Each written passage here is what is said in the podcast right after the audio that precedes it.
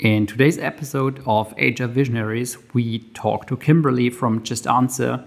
Stay tuned.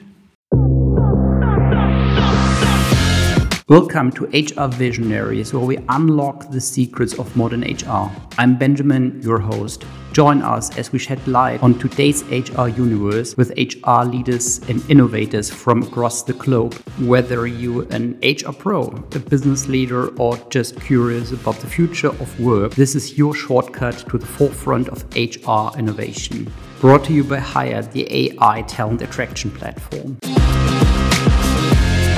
Welcome to our new episode of HR Visionaries. I'm looking forward to my guest today, Kimberly. Kimberly, thanks for taking the time. Yes, absolutely. I'm happy to be here. Kimberly, can you tell us who are you?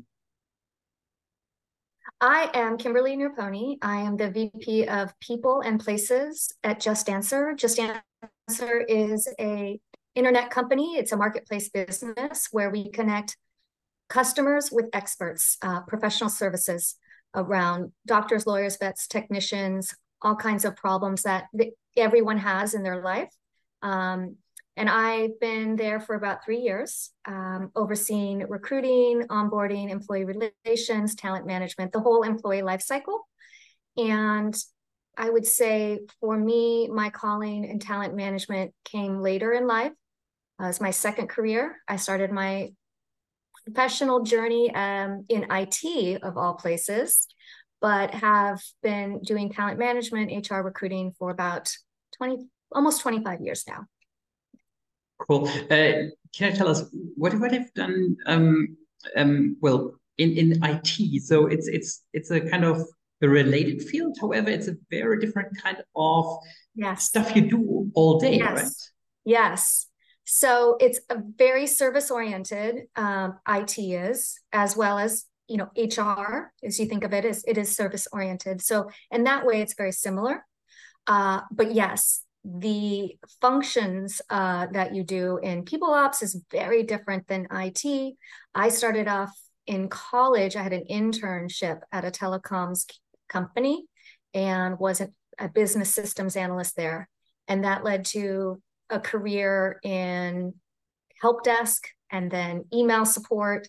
And I really loved the technology piece of it. It was interesting to me, but it was really the building the teams, creating career paths, uh, retaining high performing teams, employee growth, all the areas that help support and build high performing teams that's what really got me excited. And i think that's what made me successful as an it manager. And so when i was propositioned a new promotion at my company at the time this was, ni- it was 1999 instead of being super excited about a promotion i actually got quite anxious and did not actually feel very excited about it. And I realized that, wow, this is a great opportunity and an amazing job, but it's not a great opportunity or amazing job for me. If I'm not excited about it, I'm probably in doing the wrong thing. Mm-hmm. And so instead of accepting the promotion, I actually resigned and decided that I really needed to spend some time thinking about what I really, really was passionate about so that I could have that passion with me when I came to work every day. And one of the first things I did in that kind of career transition journey was hire a career coach. And that career coach just opened my eyes to a new world of possibilities. Uh, and I've found that my success wasn't uh, my technical skills. Um, though I love technology, I'm not an engineer. And so it was through that process that I realized it was the hiring and developing and leading teams that had made me successful. And not only was I good at it, but I really enjoyed it. And so that's where I did my pivot and I, I changed from IT to HR. And somehow, I don't know how, but I talked my way into an HR role at Bain and Company, which is um, a top tier management consulting firm it's global. And at the time I was living in San Francisco, this is my backdrop here, the Golden Gate Bridge. San Francisco is one of my favorite places in the world. I was fortunate enough to live there for, for many years. And um, that's where I, I, cut my teeth in HR uh, at Bain and Company. And it was a phenomenal experience. I was there about 12 years. And in that role was able to work through all the different departments and sub-departments, you know, following the employee journey from kind of employer branding, recruiting, all the way to offboarding and even alumni relations. So corporate alumni relations, you know, in its in history of HR is fairly new mm-hmm. a concept. And so that was super fun for me to kind of delve into what does a corporate alumni program look like for Bain and Company? How do we make it better? How do we make it best in class? So that was actually the last role I had at Bain and Company. Well, um, you've already mentioned your your career pivot um, in, in terms of hey, we're Kimberly, great news, we've got a promotion for you, and then um, well, you saying okay, great, but I'm gonna I'm gonna resign. So yeah. how, how, how did you assess this career change? So in terms of okay, well, that's not that's not for me. Yes, yeah, it's a good question. Look, I'm not going to promote people quitting their jobs without another job because um, everyone has coming from a different situation, right? Mm-hmm. But I was you know, in my late 20s, I had no school debt, I had no mortgage, I didn't have a car payment, um, and I had saved money in the bank and I negotiated a severance package. So I had set myself up so that I had the opportunity to say, hey, I'm going to pause and figure out what I want to do. And I know not everybody has an opportunity to do that in their in their lifetime, mm-hmm. but if you ever do, I do recommend it. You know, I grew up my my mom was a homemaker and my father worked for himself as, a, as in a small business building building homes and so neither one of them had corporate america experience corporate worldly experience so as supportive as they are and very good sounding boards they couldn't really guide me and mm-hmm. support me in navigating the corporate world and so when i got my first job off- offer in college, they're like, great, it's a great job. Just, you know, if you get a great job offer, you take it. And that was kind of the extent of their corporate, you know, advice. And so what I did when I decided to pivot and figure out what I wanted to do is talk to a lot of people. And mm. I end up talking to close to 100 people. And I gave myself a year to figure out what I wanted to do. I didn't want to force myself into accepting any good job. I wanted to accept a good job that would be great for me. But I realized that I had fallen into this IT career through my internship and through, you know, success and what I was mm. doing. And so I really wanted to start with a clean slate, no pre- preconceived notion of what I wanted to do or be. Uh, it was interesting though, because in that process, I think this is human nature. People would ask me, Well, what have you done? And I explained to them what I've done. And then everyone's advice, not everyone, but many people's advice is, Oh, you, here's this tech company. You should work here. You would like this tech company. Uh, or, you know, maybe you could do IT consulting. That would be, you know, unique and fun and your projects would change. And so it was, it took probably about six months in, I realized that what I really wanted to do was start a career in HR um, and it was through the work with the career coach because what a career coach can do for you is just strip all the noise away and focus on well what's it what's in your heart what's in your head? Where do you see yourself in five years? And you know not thinking about specific companies or specific job titles even but how do you want to spend your time what excites you what motivates you what are you passionate about where can you add value while still you know fulfilling that sense of purpose and professional growth and development. And so for me, it is the whole world around talent management and people operations. I find it endlessly interesting. No two days are ever alike. And you will never know everything there is to know. And there's never one right answer for any problem that you're solving. And so for a lot of people, that's probably sounds awful and gray and ambiguous and stressful. Uh, but for the right person, it it sounds interesting and endlessly challenging and taps into creativity and innovation in a really for me, a really fun way. Uh, and for me, the purpose and the impact, it's people's lives. Mm-hmm. And for me, there's nothing more rewarding than helping an employee or a manager or a client solve a big, hairy problem that felt insurmountable. And to be able to look at it from the different perspectives and angles and be a, a, a thought leader in breaking down a problem into manageable bits, or hmm. in some cases, actually, you have three options. Here are the three options, and here's are the reasons why you would go with one, two, or three, the pros and cons. Here's what I would do, but you know, what do you think? Um, so in many ways, as an HR leader, I kind of think of myself as a therapist sometimes. you know, sometimes it isn't telling mm. people what to do. It is kind mm. of evaluating the options and the impact mm. that those different decisions you are going to make, right? So I've been doing this for almost 25 years. I've had the similar role in, you know, three or four companies now, but each role is so different. Mm-hmm. You know, cuz I don't have a set of answers that I take with me to every job. I have a toolkit.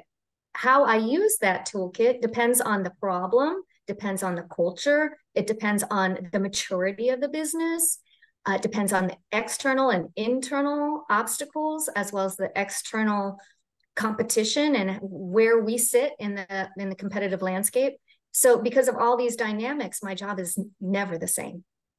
Well, I, I can't get the number of 100 um, interviews or 100 feedback sessions you, you, you conducted when doing the pivot out of my head. So therefore, I have to, have to ask a question on that. Definitely, um, um, I found this incredibly interesting, and what we just mentioned. So, like presenting people options to reflect, um, to not like tell them what to do, but more well elaborating opportunities, elaborating options.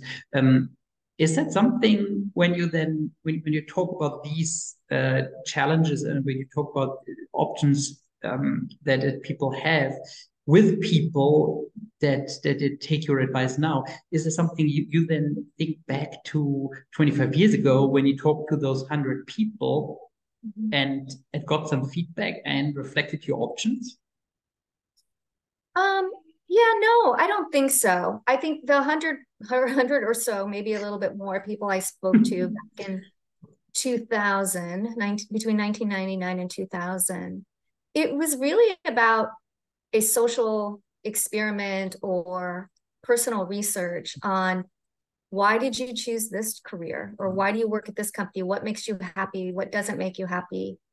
You know what's it like working in this environment versus that environment and helping me kind of filter in and out what I did and did not like. And could I picture myself doing that? Could I picture myself working in that environment?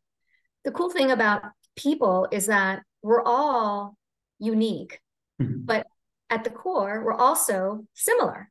Mm-hmm. Right. And so we don't all have to experience the same thing to get understanding or appreciation for how that might feel like. So, kind of tapping into these different perspectives and these different experiences of these hundred people helped me I wasn't going to go do a hundred different jobs, right? Uh, and so I think that exercise, though, is a good example to your to what you're saying. Is you know the different potential options you could pursue, and so though I don't necessarily go and interview or talk to 100 people when I'm posed with a problem um, or coming up with a new plan or strategy, I do talk to other people. Mm-hmm. And so that's another great thing about having done this for 20 plus years. You start to create a community of people that you can tap into, you know. And so, for example, no one wants to do layoffs. Uh, but the reality is, a lot of companies had to do layoffs in the mm-hmm. US, specific, specifically in this last 12 to 18 months, including my current company. We did one earlier this year. And it had been many, many, many, many, many, many, many years since I've been part of a, you know, a reduction in force at any scale. And so being able to tap into a network of HR leaders and mm-hmm. say, hey, I have to do this horrible thing, but I want to make this horrible thing as less horrible as possible. Mm-hmm. How can I make it as human and authentic and caring uh, and as transparent as possible?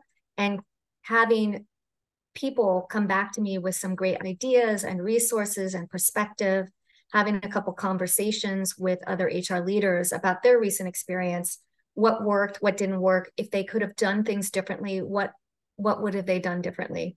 So i think even those those two examples are separated by 25 years and they're very different situation. I think it's just a reminder to all of us whether we're hr leaders or just managers or even employees when you're making a major life decision or a big hairy problem that you're tackling at work or even at home like you're not alone and it's always i mean a good idea to see you know who's who's gone through this before. What advice do you have for me? As i know that i feel this way sometimes when i'm struggling with a big issue or problem is well what should i do? And having someone to talk out loud with or another perspective to bounce off of or relate to be really helpful and kind of if nothing else eliminating some of the stress and anxiety associated with oh my gosh i'm going through all of this alone you know? Um well what you just mentioned like in particular in those situations where well things are tough and you have to communicate very tough decisions with people um, that are like not just directly affected, but did, well, their entire life is impacted. Um, other than talking to um, to peers, to to people give you honest honest feedback and give, provide you with with very honest ideas, what, what's the best to prepare for such a situation, or to to prepare or to to to work through such a situation? Working through a situation of big change? Is that the question? Uh, sorry I, I, meant like in, in, terms of well you have to communicate layoffs and when you have to uh, to uh, well prepare the such a very difficult yeah. um very very difficult situation in terms of okay how do i communicate? How do i execute? And how do i do this in a very in, in, in a way that it doesn't leave people hurt, that um, is, is, mindful of people's economic situation and all that. So, so how, how, do, how do you prepare for such a situation um, other than also well talking to to other um, other other HR experts? Yeah, that's a good question. I think one thing that we should do, and I try to do in these situations, is put myself in that person's shoes right? So in that scenario, we had multiple sh- multiple perspectives to manage our HR team, our global people leader team across three regions. Um, so how are the leaders going to feel? How's the executive team going to feel? How are those that are being laid off going to feel? How are mm-hmm. those that are not being laid off going to feel? And really understanding what that might feel like uh, and what questions would they have? And the reality is we are as humans we go to almost immediately to well what does this mean for me?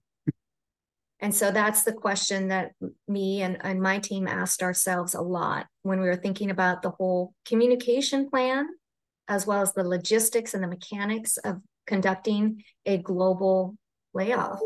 And you know what does this mean to this person in india? What does this mean to this director in ukraine? What mm-hmm. does this mean to this executive here in the us uh, so really putting yourselves in other people's shoes and the different perspectives anticipating all the questions all the questions even the questions you don't think you might get just being prepared to handle them. So what you don't want to do is be put in a position where you want to mitigate being put in a position where people have questions and you don't have answers, mm-hmm. especially in a situation like this where you're generating a lot of feelings around insecurity, right? And the unknown, and it's scary. And so, part of the role of the leadership team and people ops team is to make this big, scary thing as least scary as possible. And the best way to do that is to give people as much information as you can. I really don't think you can give them too much information um, as long as they're asking for it. If you didn't want to do a, a dump, right? And so understanding if you think of the process over several days or even several weeks, you know, making sure that you're you're delivering information that's needed when it's needed. So anticipating kind of the life cycle of emotions. And so in in this situation, right, we didn't just communicate one thing one time. We actually had a communication plan that extended over several weeks based on what do I need, what do people need to know today? Because the layoff is happening today. What questions are going to come up the next day, the next day, the following week, three weeks from now, a month from now, a quarter from now. And so just going through that, that thought process. And it's not not just altruistic, right? But it's also super important to those employees who who stay, um, employees who are laid off may return later after well, when when things are when things are improving and, and, and those people maybe your your talents for uh, for the next hiring round then. Mm-hmm. Yes, it's true, and you know we at JustAnswer have a very strong company culture, uh, strong company values, and high retention, low turnover. And we have a history of people coming back. We call them our boomerangs. And so, to your point, even more so that we wanted to treat people with respect, give them all the information they need, keep the lines of communications open, and honestly say, you know, if opportunity arises, we'd love to have you back. Um, how does Boomerang work for uh, JustAnswer exactly? So is it something that you stay in touch with people that you communicate? How, how can I picture that? And well, it kind of references also your job at Bain, right? Mm-hmm. Yeah, yeah. It's um right now our um culture is very tight knit. Uh, you know, we are smart, fun, get things done, and highly collaborative, lots of communication, and really strong values and leadership. What has historically happened is our executive team, including our founder CEO, uh, keep they keep in touch uh, with former employees. Yeah, it's uh, and it's nice because it's not we're still small enough that it's or, more organic than very institutional um, in nature. So Bain is great, but it's huge. and so um, they needed, you know, alumni relations managers like me and others in my role that kind of kept that kept tabs of all the alums, um, facilitated communications and events with alums, uh, reminded other partners to reach out to different alums. Uh, so it was a, a, lot more structure and mm-hmm. uh, a lot more of a formal process. Currently at JustAnswer, you know, we're about 700 employees globally. Uh, we have probably that half of that in, in alum, uh, corporate alums. And one, actually, it's interesting you asked. One of the things we have been thinking about is are, at which point do we need to be more formal with our alumni program? Uh, 2024 might be the year to do that.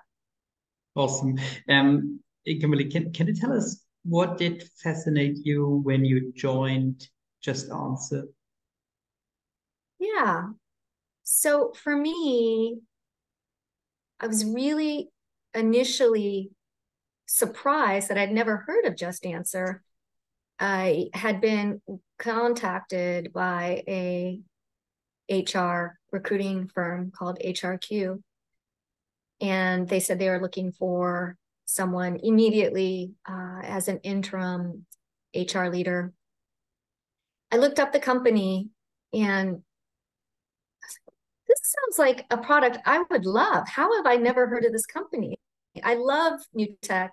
I love, you know, service tech like TaskRabbit, Instacart, Amazon Prime, you name it, uh, Netflix, all these services we get now that we take for granted that, you know, give us exposure to more things and easy access um, and conveniences. You know, very spoiled.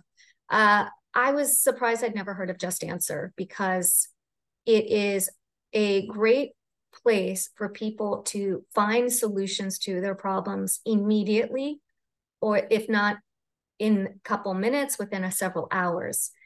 And so it's like, this is amazing. You know, if you have a dog that, you know, ate something, you could just reach out to JustAnswer and talk to a vet within minutes. You know, I have a daughter. She's she's nine now. She was six or seven when I started JustAnswer. Kids, you know, have weird symptoms and you don't like, do I need to go to the doctor? I don't know. Maybe I just talk to a doctor. You can't just many, call your doctor's office and talk to the doctor anymore. And many weird questions, right? yeah. You can't just ask questions. They make you go in and schedule an appointment and pay the copay. um, and so I was intrigued by the product itself. I thought it was really cool. And, you know, we can't all afford to have doctor or lawyer on retainer this is kind of the next best thing, right? Having these experts at your fingertips. And then when I met with a couple folks at JustAnswer, I was really impressed with the the passion, the transparency, the the culture mm-hmm. and the way that work was done. Mm-hmm. And I was fortunate enough to start off as a part-time consultant and so I really got to pressure test the values and for myself to see are these values things that are applied in the day-to-day work or are they just some words on the website? And, and, so right? That's a big difference right? Yeah indeed. And so i was very happy to see that the values were not only something that people talked about but people lived by and we talk about it and how we work and and give feedback on it receive feedback on it. And so between the product and the culture and the values and the people when i got the full-time offer it was a no-brainer for me. I felt like this is the best extended interview process one could ask for right? I mean part of me felt like i wish i could do this for every new job i was considering you know really get to to take it for a test drive. I got to take it for a 10 week test drive.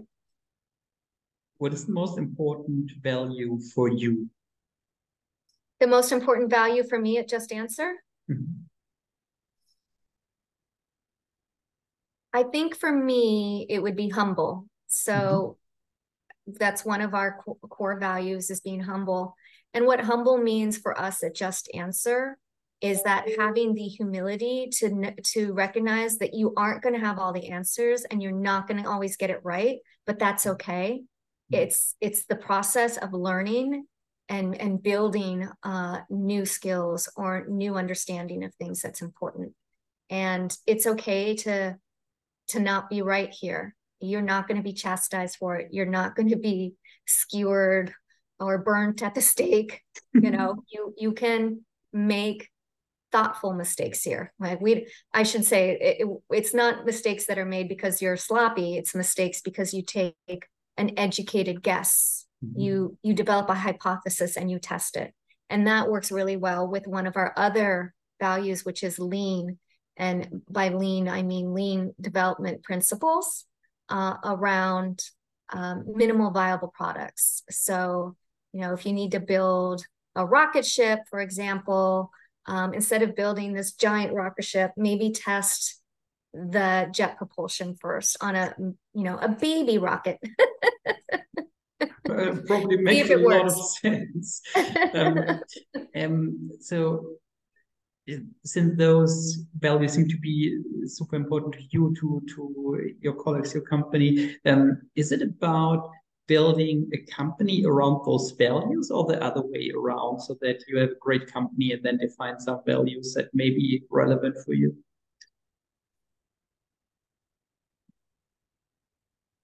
Well, obviously, I have a biased view because of what I do. I'm a people leader. And for me, I view the people strategy as part of the business strategy, and they go hand in hand. So building up our employee base or growing out our employee base, which we did primarily a lot of growth was employee growth was in 21, 2021 and 2022. Being very aware of what our values are and what they represent to our teams as well as the executive team when we go into the recruiting process. How we work together is just as important as what we do. So most companies, or if not all companies, at a bare minimum, at least people know what they're supposed to be working on. Mm-hmm. Not always, though. You'd be surprised. There are some people that don't actually know what their job is sometimes. okay, so, but at minimum, let's assume everybody knows what they need to do. What I find fun, because I'm an HR nerd, is helping businesses and leaders identify how people are supposed to work. Because if we can give clarity um, around that, what you're supposed to do and how you're supposed to do it. And we reinforce it and we're consistent and we hire top talent and we give a clear strategic plan to teams. I truly believe that a business is unstoppable. Mm-hmm. You know, there's a lot of, and it sounds simple on paper, right? Boom, boom, boom, we're good, right? We have a strategy, mm-hmm. we know what we're supposed to do, we know how we're going to do it. We have a roadmap.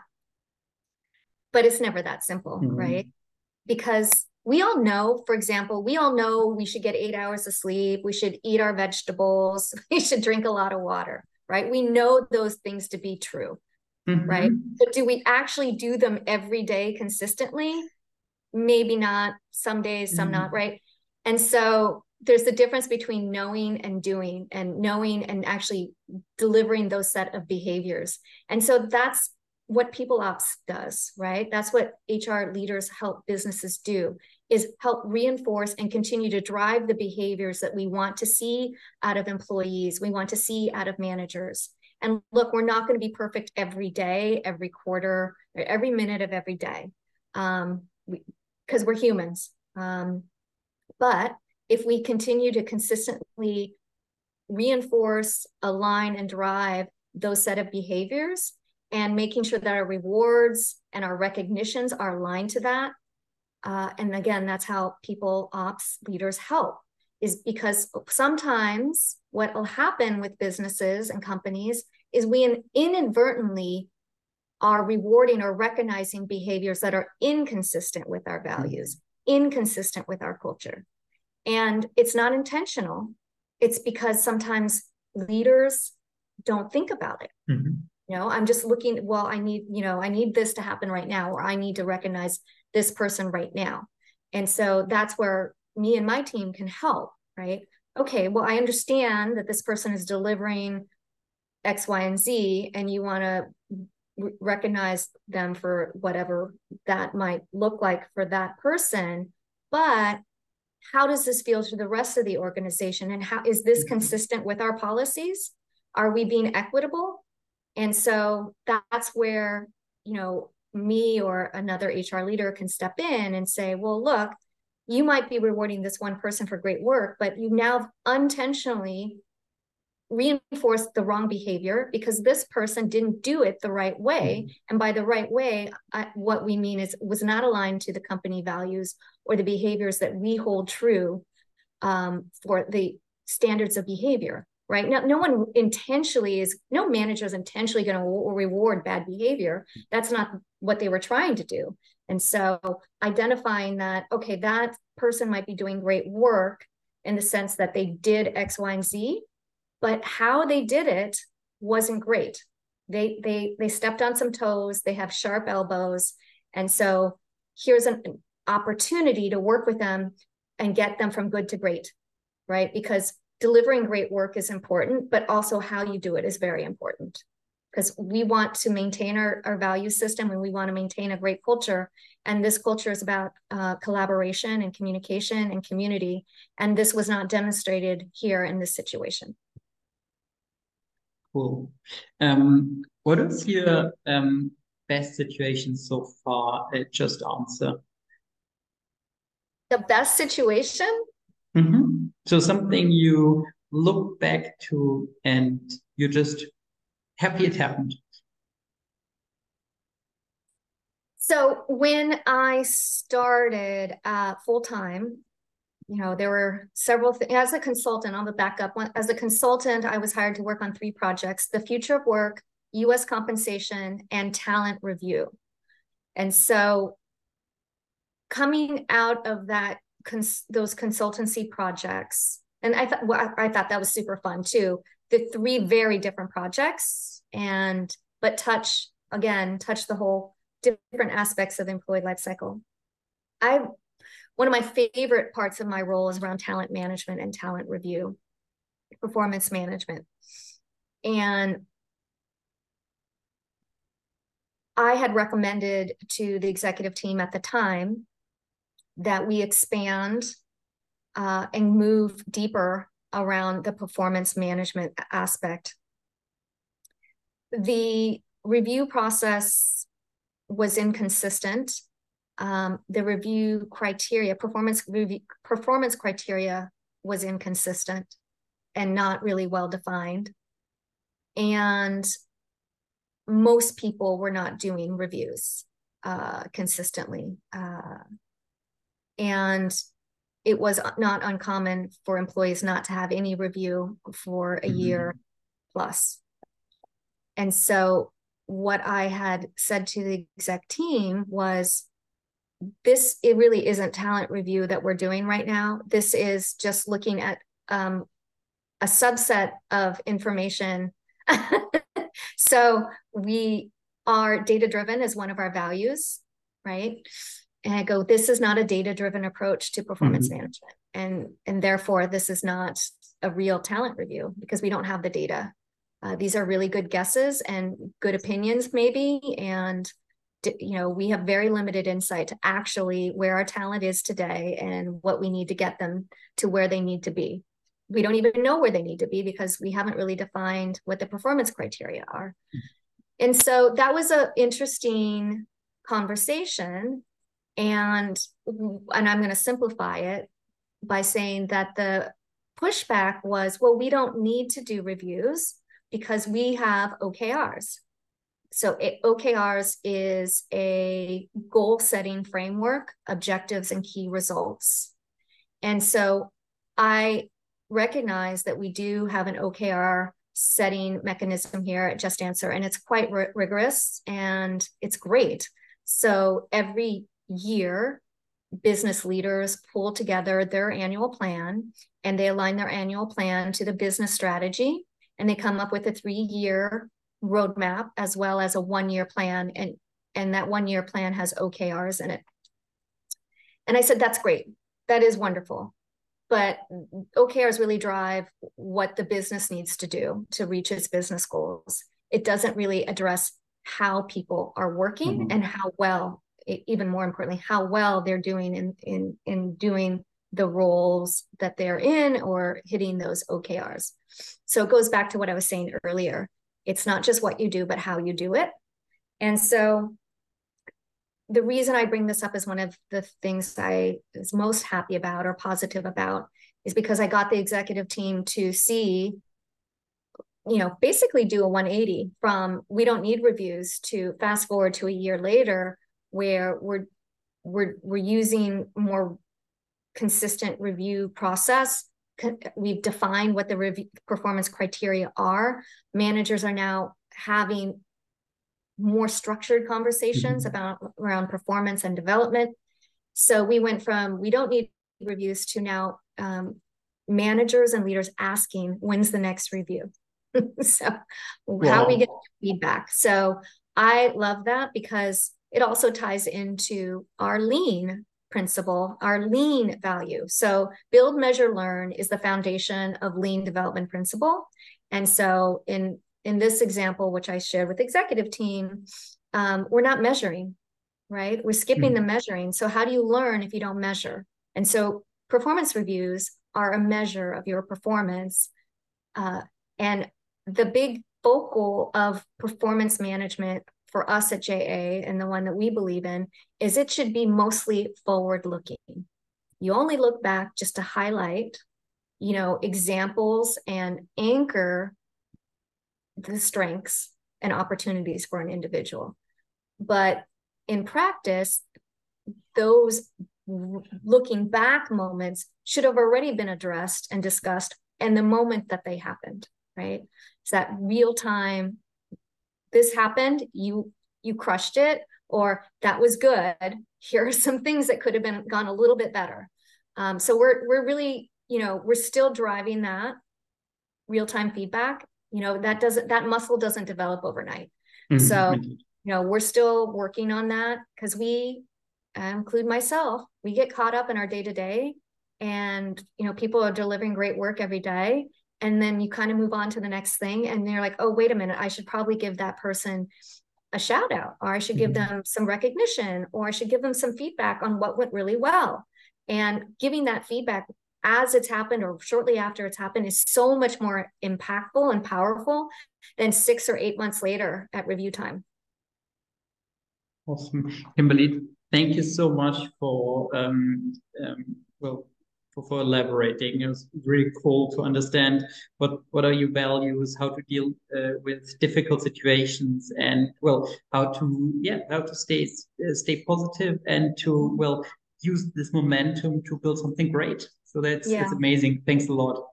Thank you, Benjamin. And uh, thanks a lot, guys, for listening in. I'm sure you enjoyed the conversation as much as I did, and see you next time.